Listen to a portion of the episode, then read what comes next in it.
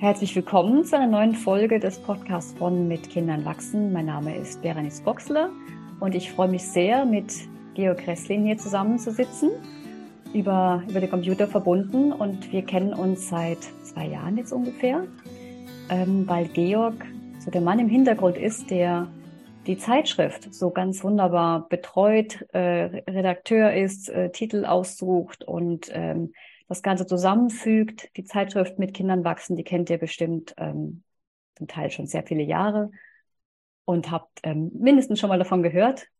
Und äh, Georg schickt uns immer so wunderbare Vorschläge für die Titel und dann können wir da schauen, was uns am besten gefällt. Und ja, ich wollte einfach mit Georg mal mich hier zusammensetzen und einfach, dass er mal zu Wort kommt, euch ein bisschen was erzählen kann von dem, das fertige Produkt, was ihr dann kennt und ähm, ja, was so die Hintergründe sind. Herzlich willkommen, Georg. Vielen Dank. Ja, schön, dass ich da sein darf heute früh. Ja. ja, mit Kindern wachsen. Ja, ich habe die Ehre, muss man schon sagen. Also es macht mir großen Spaß. Jetzt seit anderthalb Jahren fast, ja, über einem Jahr ist es jetzt schon, die Zeitschrift mit Kindern wachsen zu betreuen und ähm, bin dazu gekommen, also habe mich sehr gefreut, dass diese Chance sich damals ergeben hat. Ähm, mache das jetzt seit über einem Jahr. Man muss dazu sagen, ich bin schon viel länger, wenn ich zurück überlege, jetzt äh, fast zehn Jahre Lektor im Arbor Verlag, ähm, der ja verbunden mit der Zeitschrift mit Kindern wachsen dort ähm, unterstützt, schaut, ähm, auch geguckt hat, dass eben alles funktioniert, professionell herauskommt, den Druck betreut hat. Und jetzt seit über einem Jahr sind zufällig eben auch die Positionen zusammengefallen, dass ich jetzt als Lektor im Arbor Verlag eben auch das Redaktionsbüro eigentlich mache, der Zeitschrift, unterstützt allerdings eben aus dem Verein, unter anderem von dir, Berenice, danke mich auch dafür, ganz tatkräftig von einem großen Kreis von Menschen, ähm, die mit dieser Zeitschrift verbunden sind, für die Zeitschrift schreiben. Und ich darf dort sitzen, ein bisschen wie die Spinne im Netz und ähm, gucken, dass da alles zusammenkommt. Das macht großen Spaß. Es war wirklich eine Bereicherung auch, muss ich sagen. Und ich mache das mit großem Enthusiasmus auch gerne jetzt äh, seit über einem Jahr. Ist mir sehr ans Herz gewachsen. Ja, was soll ich darüber erzählen? Also wir erscheinen ja viermal im Jahr. Ich mache die Redaktion. Es gibt ein großes Umfeld von Menschen. Das ist das Schöne auch daran, wenn man Redakteur ist, denke ich, mit dem Schönen zu beginnen, ähm, gleich, die auf einen zukommen, mit denen man in Austausch stehen darf, die alle unterschiedliche Ansätze haben, heute in Zeiten von Homeoffice und Corona ja auch ganz woanders sitzen, in irgendwelchen anderen Ländern womöglich sitzen, in Kontexten sitzen, die anders sind, andere Berufe haben und doch irgendwo verbunden sind über das Thema, wie begleite ich achtsam Kinder ins Leben, wie bemühe ich mich selber dabei zu wachsen. Ich meine, der Titel der Zeitschrift ist ja eigentlich auf die Eltern gerichtet. Mit Kindern wachsen heißt ja, ist ja für die Eltern, auch die Eltern lesen ja die Zeitschrift, die sich auf ihren verschiedenen Wegen bemühen, im Leben mit Kindern selber zu reifen, weiterzukommen. Ich meine, es verändert einen ja nichts im Leben so sehr wie Kinder zu haben. Das mhm. ist mir auch klar geworden. Ich habe selber zwei Kinder, die beide noch halbwüchsig sind. Und das kann ich auch mit großem Herzen unterschreiben. Nichts verändert einen im Leben so sehr, wie Kinder zu haben. Mhm. Ja. Ja, und wie sucht ihr denn so die, die Themen aus? Gibt es da so, wir hatten jetzt, ich erinnere mich, die letzten paar Ausgaben hatten wir so eine, so eine Miniserie gehabt, dass wir immer wieder Interviews hatten mit Personen, die mit dem, die mit dem Verein verbunden sind. Ähm, dass, dass so die, Person, die Personen, Personen sich vorgestellt haben zum Teil. Ähm, und ansonsten, wie, wie werden so die Themen oder die Artikel, wie kommen die zustande? Also die Artikel kommen zu, sowohl zustande, ähm, dass ich selber Menschen anspreche, die im Umfeld sind und von denen ich weiß, dass sie irgendwo schon mal in dem Bereich aktiv waren, sei es, dass sie als Coaches arbeiten oder Kurse geben und ich selber dann anspreche. Oder natürlich, dass auch Menschen aus dem Umfeld, die bereits mal einen Artikel irgendwann hatten oder irgendwo verbunden sind mit Arbor und uns sagen, hey, ich könnte auch etwas mal schreiben. Meistens ist es dann doch eigene Sachen, wo ich die Menschen anspreche. Man bekommt natürlich, wenn man eine, eine Zeitschriftenredakteur ist, unglaublich viele Sachen. Also die, ich würde sagen, neun von zehn Dingen, die ich bekomme, Vorschläge, in, in unserer aufgeregten Medienzeit ist, wo ich ein freundliches Mail schicke, was auch zum Job gehört und sagt, vielen Dank für Ihren Text und aber ja. wir bedanken uns für die Zeitschrift. Also ich muss auch sehr viel absagen natürlich. Mhm. Gelegentlich sind wunderschöne Sachen auch dabei, die ich dann mit Freude aufnehme oder ich spreche selber Leute an. Zu den Interviews, das finde ich auch sehr schön. Das habe ich neu eingeführt jetzt auch. Das haben wir seit ungefähr einem Jahr. Ähm, wir hatten mit dir, glaube ich, auch schon eins, Berenice, mhm, mal genau, in der vor, vorletzten Ausgabe so etwas. Ähm, dass man auch wirklich sieht, was mir wichtig ist, den Mensch und die Menschen hinter dem, was sie tun. Also wenn die Menschen über ihre Tätigkeit Artikel schreiben, das ist oft sehr schön und, und anregend, aber ich dachte wirklich mit diesen Interviews, es geht wirklich darum, die Menschen haben oft wenn ich mit ihnen zu tun habe und dann im Vorfeld telefoniere und über die Artikel spreche. Ihre Tätigkeit ist ja nur ein kleiner Teil ihrer Persönlichkeit. Mhm. Und es ist immer so schade, man legt dann einen Artikel fest oft über ein Thema, was auch sehr gut ist. Und ganz viel fällt dann von diesen Menschen, was man gesprochen hat, was interessant ist, wo sich der Mensch eigentlich drin bewegt, mit dem man spricht, fällt dann aber dann doch weg, wenn man einen Artikel daraus macht. Darum haben wir diese Interviews eingeführt, wo man dann auch Raum geben kann, kann jetzt intellektuell sagen, Kontextualisierung, ähm, wo man sieht, was sind das für Menschen, die da arbeiten ich sehe nicht nur, was für Angebote jemand macht oder, oder wo er tätig ist. Ich sehe mehr, wo, aus welchem Zusammenhang kommt er denn her? Was ist er denn auch? Und das ist auch sehr gut angekommen. Wir haben sehr gute Rückmeldungen dazu bekommen. Die Leute finden das gut. Wir machen das jetzt auch nicht ausschweifend, sondern ein paar Seiten, wo die Leute sich vorstellen, dann auch gezielt auf ihre Arbeit. Ja, das ist eine sehr schöne Sache. Ja. Hm, schön. Du hast gerade was gesagt, dieses, ähm, dass man nur einen kleinen Teil dieser, dieser Person einfach kennenlernt durch die Artikel. Da, da kam mir gerade, ich habe die Zeitschrift äh, vor vielen, vielen Jahren als, ich, als meine Kinder noch ganz klein waren, kennengelernt.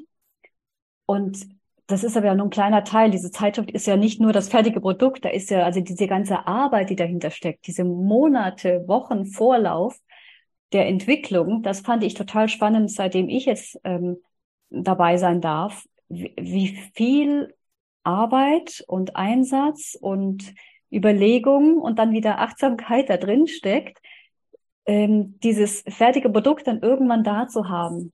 Entweder in gedruckt oder als Digitalausgabe gibt's ja auch schon ein bisschen länger. Ja, gibt es seit einiger Zeit auch, ja. Ja, das, das fand ich, war, das weiß, sieht man ja gar nicht. Ja?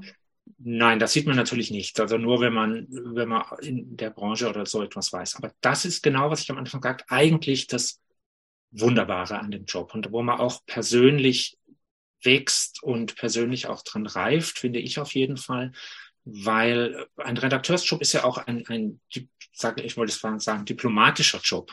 Mhm. Ähm, es ist wunderschön, man bekommt ja nie fertige Texte. Es gibt ja keinen Menschen auf der Welt und ich eingeschlossen, der einen fehlerfreien Text stringent schön schreiben kann. Also ich vermute, dass es das nicht gibt. Vielleicht gibt es irgendwelche Profis irgendwo, aber ich glaube nicht. Sondern man bekommt Texte, die teils sehr schöne Ideen haben von Menschen, es äh, tolle Ansätze und aber sprachlich zum Beispiel sagt man, ja, kann man das verstehen, kann man das abdrucken. Es gibt andersrum Texte, wo, wo man sieht, Menschen haben sehr lange dran gefeilt, haben sehr sich genau überlegt und so weiter. Aber eigentlich ist der Punkt doch noch gar nicht, ist doch der Punkt dieser jetzt noch, hm. würde ich jetzt sagen, als Redakteur und sage dann, ja, aber inhaltlich hast du schon mal dran gedacht, dass das dann vielleicht so und so auch hier und dass wir das einbringen sollen. Das heißt, sowohl auf der Sprache, auf der inhaltlichen Ebene von den Texten ist es ganz viel Arbeit, aber auch diplomatische Arbeit natürlich. Ein Text ist immer ein Herzenskind eines Menschen. Das darf man als Redakteur nie aus den Augen verlieren. Die Menschen schreiben, sie, sie trauen sich, sie kommen auf einen zu, sie haben einen Text geschrieben, sie haben sich getraut, den einzureichen an die Zeitschrift, den vielleicht Tausende von Menschen lesen, wir haben mehrere tausend Leute natürlich von der Auflage. Und das ist schon mal ein Wagnis. Das muss man honorieren. Auf jeden Fall immer honorieren bei Menschen. Jemand, der sich traut, einen Text zu schreiben, der seine Gedanken, ein Stück von sich selber auch öffentlich macht. Und dann muss man das begleiten, wie gesagt, als Redakteur. Und dort ist so warmherzig begleiten, dass gleichzeitig am Ende eben das in der Zeitschrift erscheint, auch eine, eine schöne Mischung verschiedener Themen versuchen wir immer zu machen, aber auch natürlich die Professionalität, sprachlich, inhaltlich alles gewahrt bleibt und die Menschen sich aber trotzdem jeder sich in seinem Text noch wiedererkennt. Mhm. Also die Kunst des Lektors und des Redakteurs ist ja, einen Text so zu bearbeiten im Kontext, im Zusammenspiel mit dem Autoren, dass hinterher die Autorin auch sich freut und sagt vielen Dank und das war eine gute Zusammenarbeit und nicht sagt, das ist aber nicht mehr mein Text am Ende. Genau. Dann ist man genau. gescheitert. Ja. ja, ja, ja, genau. Ja. Das heißt, du musst dich auch wirklich immer ganz rein reinlesen, reinfinden. Ich stelle mir das gerade vor, du hast ja nicht nur die Zeitschrift, du hast, nach, du hast eben gesagt, du bist ja auch noch im Verlag, da, dass du immer wieder die Fäden aufgreifen musst. Oder, oder ist es wirklich, kannst, bleibst du dann bei dieser einen, bei diesem einen Artikel und da bist du wirklich da aber das ist ein, ist ein ständiger Wechsel, denke ich, von verschiedenen Texten und von verschiedenen Themenbereichen, oder? Ja, man muss sich, man muss eine gewisse, gewisse meditative, ich will nicht sagen autistische Ader haben, auch diesen Beruf. Wenn ich in einen Text lese, muss ich mir wirklich zwei Stunden dafür Zeit nehmen. Gehe ich auch teilweise nicht ans Telefon, sondern wenn dann ein Text da ist, ich sag, habe ihn überflogen und sage, ja, wunderbar, wir versuchen den in die Zeitschrift zu nehmen. Das gefällt mir sehr gut. Dann setze ich mich wirklich zwei Stunden hin für nur ein paar Seiten. Unsere Texte sind ja auch nicht so lang und lese ihn ganz intensiv und denke mich da rein. Und dann überlege ich wirklich, okay, lege ihn nochmal hin, schaue ihn schon mal durch, mache kleine, vielleicht kleine Änderungen, notiere Dinge, schaue ihn am nächsten Tag wieder an und formuliere dann heute meistens ja per Mail oder auch am Telefon oder per Zoom, wie das heute geht, was ich vorschlage. Es ist hm. selten, dass ich so diplomatisch sein muss, dass ich sage, ja, schön, aber schaust den noch mal durch, sondern wir steigen dann normalerweise direkt in die Arbeit ein und sagen, mhm. hast du dir überlegt hier oder hast du jenes oder ich würde hier noch einen Satz einfügen, sonst verstehe ich das nicht und vielleicht die anderen Menschen auch nicht oder so etwas natürlich. Mhm. Das ist schöne Arbeit, weil es auch Arbeit mit den Menschen natürlich ist. Ja, mhm. ja. ja. ja auch gerade wenn, wenn man ist ja doch in seiner, wenn ich jetzt überlege, wenn ich Texte geschrieben habe, dann habe ich ein klares Konzept und so, aber das ist so wichtig, dass mal jemand von außen drauf schaut und versucht, meine Gedanken zu verstehen, weil ich weiß ja, was ich ausdrücken möchte. Aber ist das dann auch genau. für, für, für Außenstehende einfach nachvollziehbar? Genau. Genau, genau. Also, und ähm, das ist auch für niemanden irgendwie, dass, es, dass jemand sagen muss, äh, das liegt an mir, dass ich das nicht kann. Wie, wie ich vorhin sagte, das kann niemand. Wenn ich Texte schreibe, ich schreibe mhm. auch viele Texte eben für den Verlag, auch Werbetexte und diese Dinge und Buchtexte, die lasse ich von der Kollegin natürlich auch lesen vorher. Und die mhm. sagt dann auch manchmal, genau das, was ich dann den Menschen auch sage zu mir. Mhm. Und das muss man natürlich äh, verstehen, auch irgendwann und auch natürlich abkönnen, dass äh, die Außenperspektive nicht immer der Innenperspektive entspricht. Mhm. Und ich habe selber zwei Kinder. Ja. Ich glaube nicht, dass ich mit meinen Kindern so umgehen würde, so umgehen könnte, wenn ich jetzt nicht seit etlichen Jahren, wie gesagt, seit zehn Jahren, ich habe ziemlich gleichzeitig die Achtsamkeitsarbeit angefangen, als ich meinen ersten Sohn bekommen habe. Es war mhm. ziemlich gleich. Insofern hat das wirklich, ging das wirklich Hand in Hand. Das Vatersein persönlich und die Arbeit ähm, mit der Achtsamkeit und mit, mit Kindern wachsen. Ach, schön. In, in der Zeitschrift sind ja auch überwiegend, also früher, glaube ich, war es noch mehr für, für eher kleinere Kinder, die Themen. Wir sind gerade dabei, das so ein bisschen zu öffnen, ne? auch mit, das war ein Artikel zum Mediengebrauch, drin, also das auch mehr für die größeren Teenager oder auch, dass wir mehr solche Sachen auch mit reinbringen. Aber der Schwerpunkt war schon immer kleinere Kinder, ne? dann hat das ja ganz gut gepasst. Ja, natürlich. Also der Schwerpunkt ist natürlich auch auf jeden Fall in jeder Ausgabe haben wir Geburt, nachgeburtliche Sachen. Das ist natürlich das Thema, wo Eltern dazu kommen. Das ist natürlich die Situation, wenn man Eltern geworden ist, dann hat man den Bedarf, das Bedürfnis, die Welt, wie gesagt, stürzt um, man wird ein anderer Mensch, man ist auf einmal Vater, man ist auf einmal Mutter. Mhm. Ähm, das sind auch, wo die Phase natürlich, wo die Menschen öffnen, sich für, für Angebote, für, für Dinge, für hilfreiche Handreichungen. Später dann natürlich ist es routinierter, ich denke auch, also mit Kindern wachsen ist tatsächlich erstaunlich über 35 Jahre jetzt alt. Also wir haben eine hm, ganze Generation.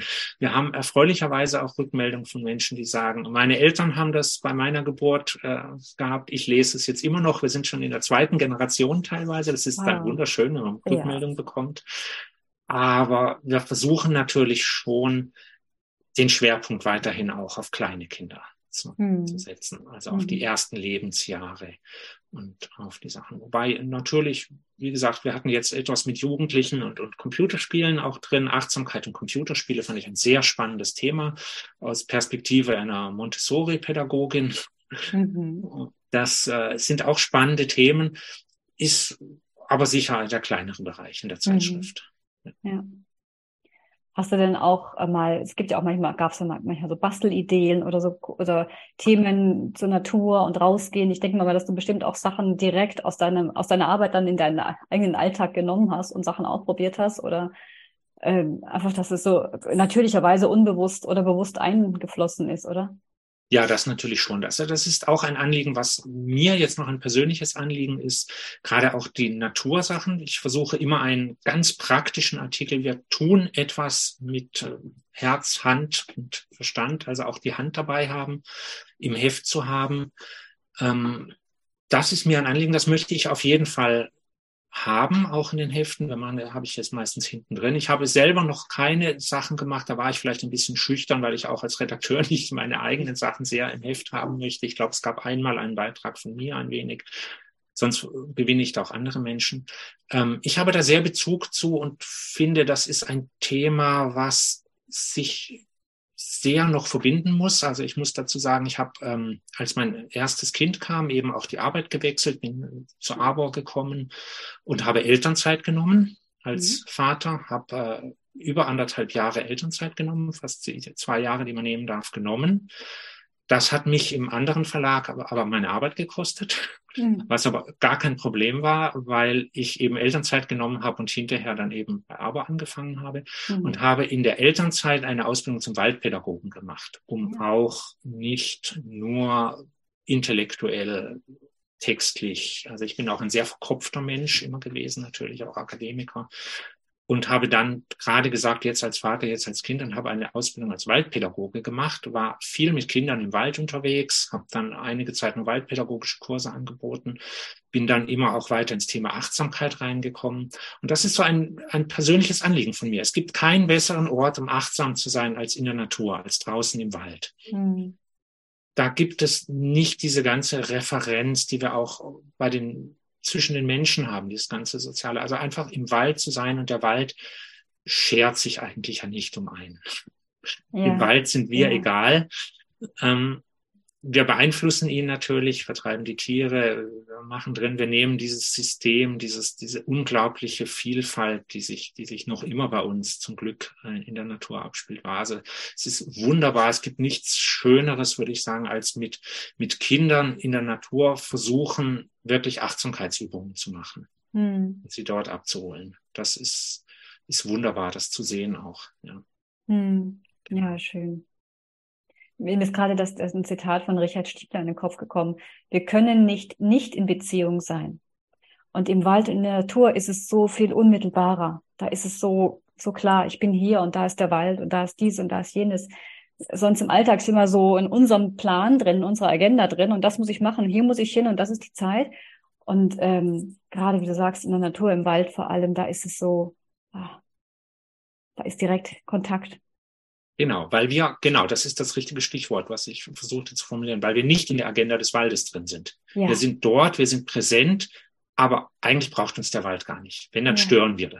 Ja, ja. Aber wir, wir, dürfen da sein, wir dürfen anwesend sein. Der Wald findet sich mit uns ab und die Natur auch, mhm. wenn wir, wenn wir achtsam in ihr sind. Aber wir sind ein Stück weit auch auf uns immer zurückgeworfen.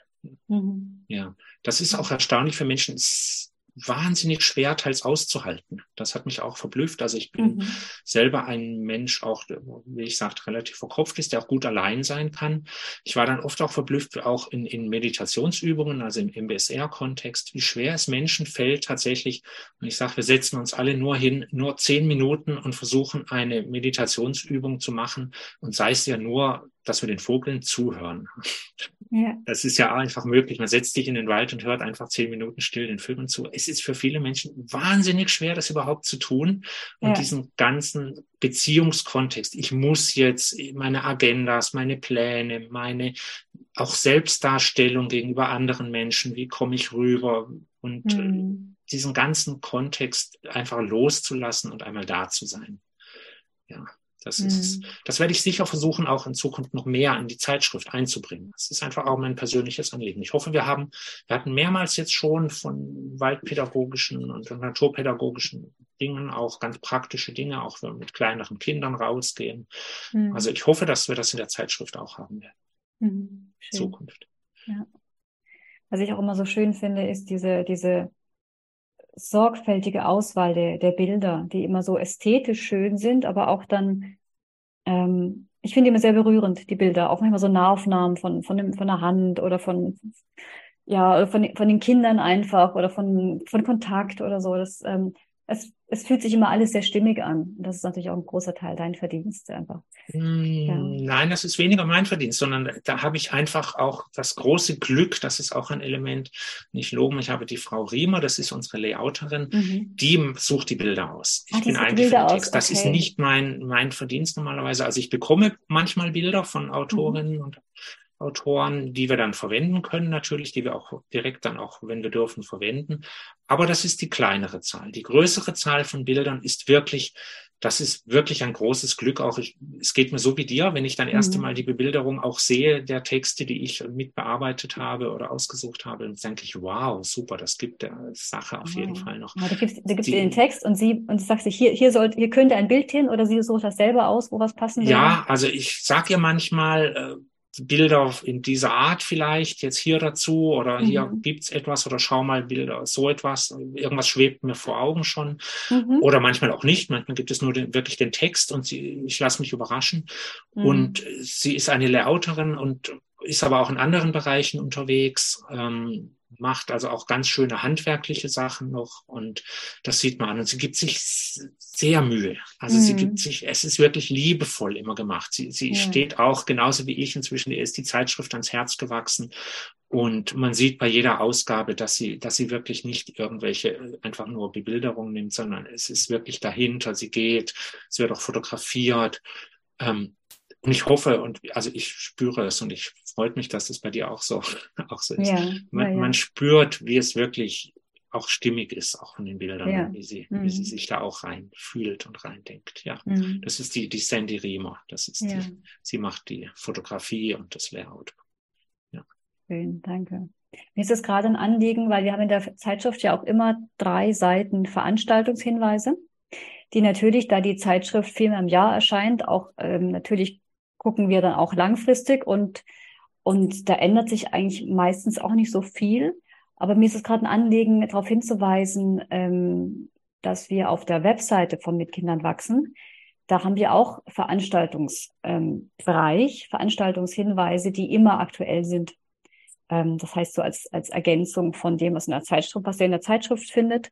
Und ähm, was dann vielleicht auch noch so dazugekommen ist. In der Zwischenzeit, während die Zeitschrift quasi gedruckt wurde und nicht mehr und das nicht mehr rein konnte. Aber das passiert sehr selten, dass noch was so extra dazukommt. Ne? Das ist auch, wir sind natürlich in der Zeit. Man darf auch nicht aus der Zeit fallen. Das ist auch jetzt ein Thema wieder ja, der Sache. Wir erscheinen viermal im Jahr. Das ist wahnsinnig langsam für die heutige Zeit. es verlagert sich ja auch gerade durch Corona jetzt noch viele Kurse, viele Angebote, viele Sachen ins Internet. Das ist so schnelllebig, dass wir da mit einer gedruckten Zeitschrift, die man zwar auch online jetzt abonnieren kann, aber sie ist im Wesentlichen, der Grundstück ist gedruckt, viermal im Jahr, natürlich sehr langsam ist. Das heißt, das ist auch ein weiteres Anliegen ähm, von mir, dass wir da wirklich eine, eine gute Vernetzung ähm, erreichen. Ich denke nicht, ähm, was viele Leute dann immer gleich unten, dass Papier obsolet sein wird in den nächsten Jahren. Also ich denke, es ist wirklich gut, auch eine, eine Zeitschrift auf Papier zu haben als Basis. Aber die Vernetzung zu allem anderen muss wirklich immer kleinteiliger werden. Ich sehe das allein jetzt schon in dem guten Jahr, wo ich jetzt die Redaktionsverantwortung habe, dass die, die Verlinkung, die, die QR-Codes, die Verweise, die Quer Sachen, die Angebotshinweise, das wird immer kleinteiliger und immer enger natürlich, klar. Und da wird die Mediennutzung sicher auch anders sein, ja. Ähm, der große Vorteil, denke ich, was nach wie vor ist, also was ich letztens auch äh, gehört habe, ist, trotz aller Ubiquität des Internets, die Papierzeitschrift kann von Menschen einfach gefunden werden. Also es mhm. gibt Dings, letzte Tage hatte ich wieder, wo jemand sagt, oh, ich habe bei einer Bekannten einfach die Zeitschrift liegen sehen habe zehn Minuten drin gelesen, einfach in der Zeitschrift mit Kindern wachsen und äh, super, spricht mich an, schicke ein E-Mail, was gibt's, kann ich, was kostet das, was kann ich da abonnieren oder so etwas. Mhm. Das finden Sie natürlich im Internet nicht, da stolpern Sie normalerweise nicht über so etwas. Ja, ja da muss man gezielt suchen, ne? Ja. ja da muss man wissen, wonach ich finde. Äh, wonach, ich muss wissen, wonach ich suche und dann finde ich es auch. Aber wenn ich nicht weiß, äh, was es da gibt, dann äh, ist das schwierig. Genau. Oder mir wird erschlagen durch belanglose ja, Medien. Medienwirbel. Genau. genau. Ja. Ja. Ist noch irgendwas, noch irgendwas, was ich vergessen habe zu fragen oder was noch, wo noch gerne ein bisschen Raum für sein sollte? Ja, nun, über die Zeitschrift Technika natürlich könnte man viel sagen. Also, was könnte man sonst sagen? Also, vielleicht so ein, ein, ein Grundsatz immer bei der Arbeit, und, und was ich sehe, was sich für mich rauskristallisiert, auch jetzt äh, zwischen Inhaltlichkeit von meiner Arbeit und selber Vater zu sein, der auch für die Kinder sorgt, viel. Also ich bin viel für die Kinder auch zuständig nach wie vor. Ich arbeite nicht Vollzeit als Vater, sondern da ist wirklich der Leitsatz, der mich begleitet, ist ähm, den Kindern geben, was man selber nicht bekommen hat. Das ist so für mich ein Leitsatz dabei. Also wie können wir daran wachsen, unseren Kindern in der nächsten Generation Dinge mitzugeben, die wir selber so nicht bekommen konnten in der letzten Generation. Also wie können wir, können wir den Zusammenhang aufbrechen, den wir hatten von schlechter Erziehung, von Gewaltsamkeit, von, ja, die viel noch vorherrscht, als wir selber Kinder waren.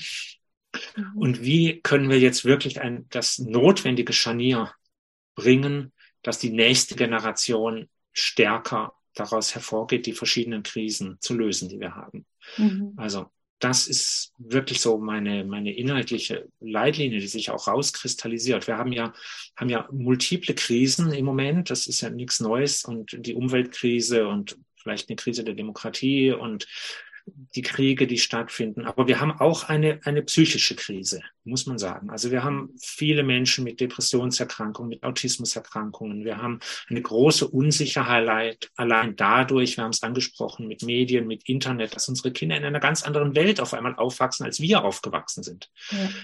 Und wie können wir den Kindern, die jetzt in eine Welt kommen, die ganz anders ist als die Welt, die wir hatten, als Kinder mental psychisch? Wie können wir ihnen da verhelfen mit diesen Krisen, die wir ihnen ja auch hinterlassen in unserer Generation?